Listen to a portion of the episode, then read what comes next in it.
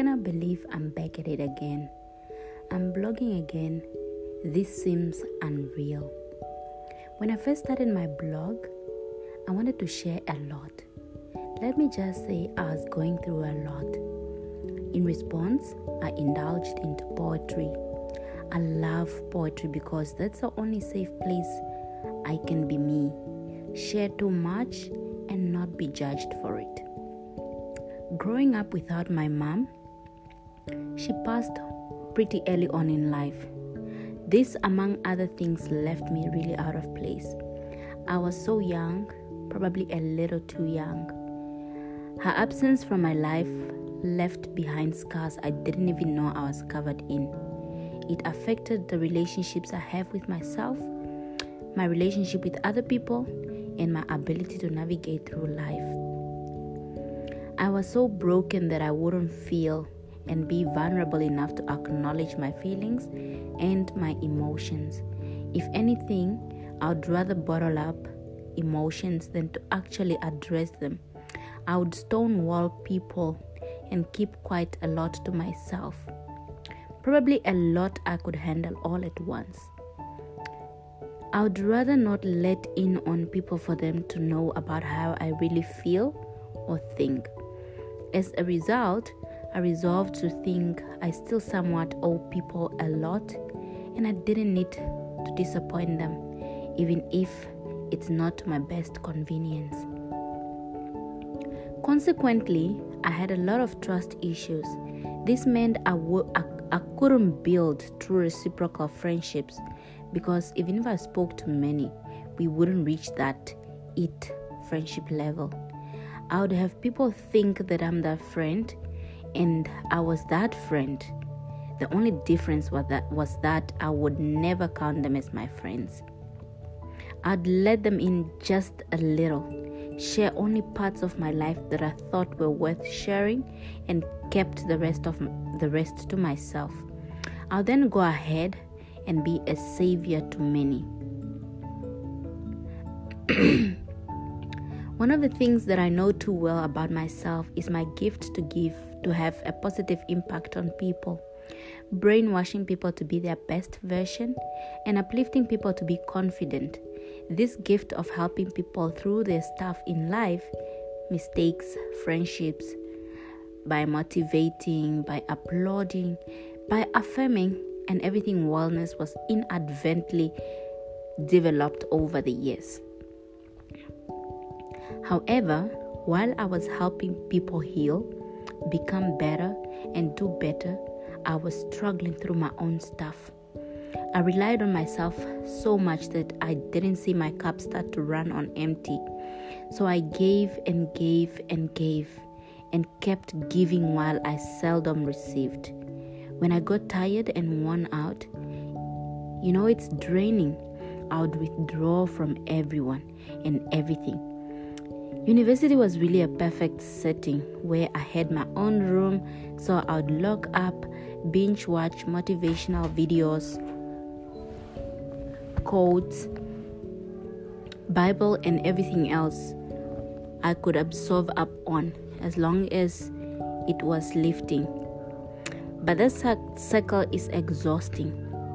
There's a huge difference between watching videos for inspiration and a genuine heart to heart conversation. It's different because listening to people, to someone you know, and can relate to the experience can actually encourage you. Everyone needs someone. We all need people, but my relationship with people was limping and on crutches. Something needed to be done. Keeping a lot to myself also meant I never confronted people's behavior, especially when they've offended me. Now you can imagine how hard that must have been. I've had countless unaddressed stuff just because it makes us bitter and unforgiving. Fear and unforgiving heart.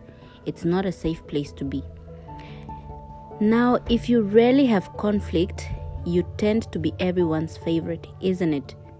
So, this reputation that I've maintained over time made me likable, especially out of the home setting. I always felt misunderstood at home. honestly, but that's a topic for another day. I like it. I liked it, and it was worth keeping. And it was easy for me because of the perfectly crafted image that was made up and confirmed by many. I used to be that perfect girl, smart, well mannered, put together, and I have to be just that. There was no room for error, no correction. This birthed a personality that contradicted what I'd go on to become in years that had to follow. Being outspoken, confident, and charismatic meant I attract a lot of people.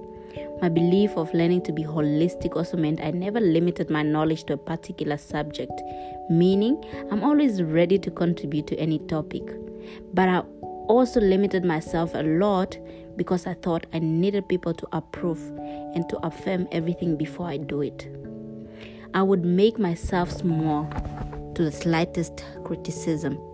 This meant that ultimate social butterfly in me was somewhat trapped in a cocoon for too long. When people get to know a certain version of you, it's very difficult to stick out.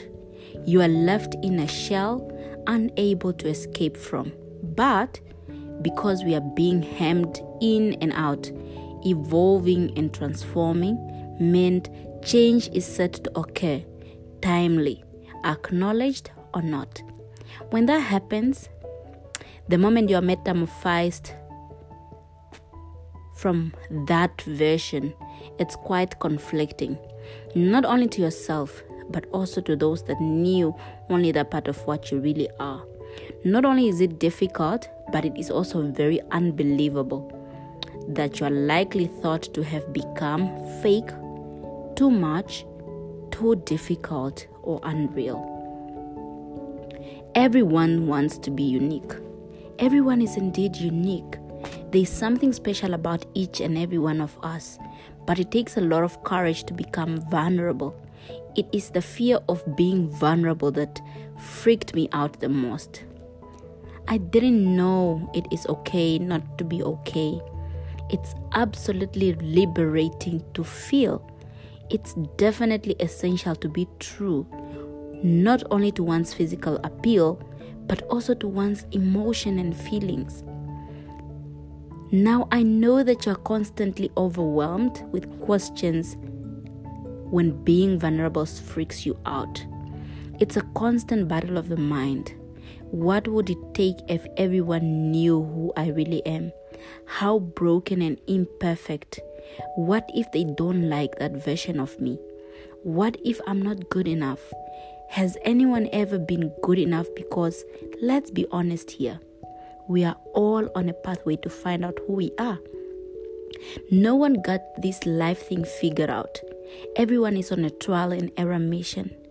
Life is a puzzle, and we are all trying to solve it, even if even if we are in the face of criticism.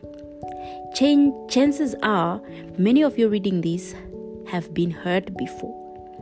You may have stonewalled people to protect yourself from hurt, or you have been in places you were ne- not supposed to be because you wanted to fit in. You may have to put up with crap just because you fear being rejected, and may have done things that are counterfeiting to your beliefs just because you want to be seen and to be heard. Same. I've been there, I've done that. And because I wouldn't give in give vulnerability a chance, my life was all about protecting myself from people. The world is unkind, I thought. Cutting everyone who wasn't keeping up or doesn't agree with me. I was going out there for myself, doing things for myself, and never truly recognizing why I should rely on anyone, especially emotionally. I came out as too much about me, too intimidating, too big, and too good to be true. I've shared my favorite verses on vulnerability below. 2 Corinthians 12, verse 9. But he said to me, My grace is sufficient for you, for my power is made perfect in weakness. Therefore, I'll, br- I'll boast all the more gladly about my weaknesses, so that Christ's power may rest on me. See, being vulnerable puts you out there unapologetically. Vulnerability gives birth to authenticity. Vulnerability allows us to escape feeling small. You are not small. You don't have to shrink yourself to accommodate people that feel you are too big. Can anyone be too vulnerable? I appreciate Paul's vulnerability. I'm intrigued by his transparency. It's amazing how he is able to open to be open and share his weaknesses. How he acknowledges his need for grace daily. Vulnerability is the safest place you will ever be. It makes it safe to feel, to love, and to be loved, to receive and to share compassion. It takes breaking down walls, a genuine release of feelings and emotions, but most importantly, it takes healing and a lot of healing. Healing is a process of becoming, it's a process of becoming sound and right. It's about finding balance. Healing is and should be an active process. It's thoughtfulness, it's deliberate, it's intentional and external. It's central to the idea of balance. It took me so much learning and unlearning to understand that I'm not a victim. I'm not a victim of how my life turned out for me. I'm not a victim of my circumstances. People don't owe me, and I don't owe people. The world doesn't owe me. I'm not too big or too much when I'm being myself. I'm allowed to change and to transform. My bold, my bold personality is not intimidating. I don't need approval to do the things I want or love. I add value to the world and there's space for all of us to win. I don't have to shrink myself to accommodate people. I serve a purpose, and that my dreams are valid regardless of who thinks otherwise. I also learned that the world is unkind, but it's full of kind people. I too can build the genuine friendships that do not need to be one sided but that there are seasons to life. And every season we need a different version of me. Relationships are changing all the time, and that every season will also have different people. I learned that past trauma must be addressed. I learned how to add value to life, value to people, respect and accept them for who they are not limited to one version of themselves. But most importantly, I learned about the importance of forgiveness. I chose this path of life. I chose healing, and this healing I've achieved not on my own, but with God. Vulnerability should be strived for. We all need it at some point in our lives. It should be a continuous effort. If you're on a quest for peace, to find yourself, to feel, and to become, this one is for you. Cheers. あ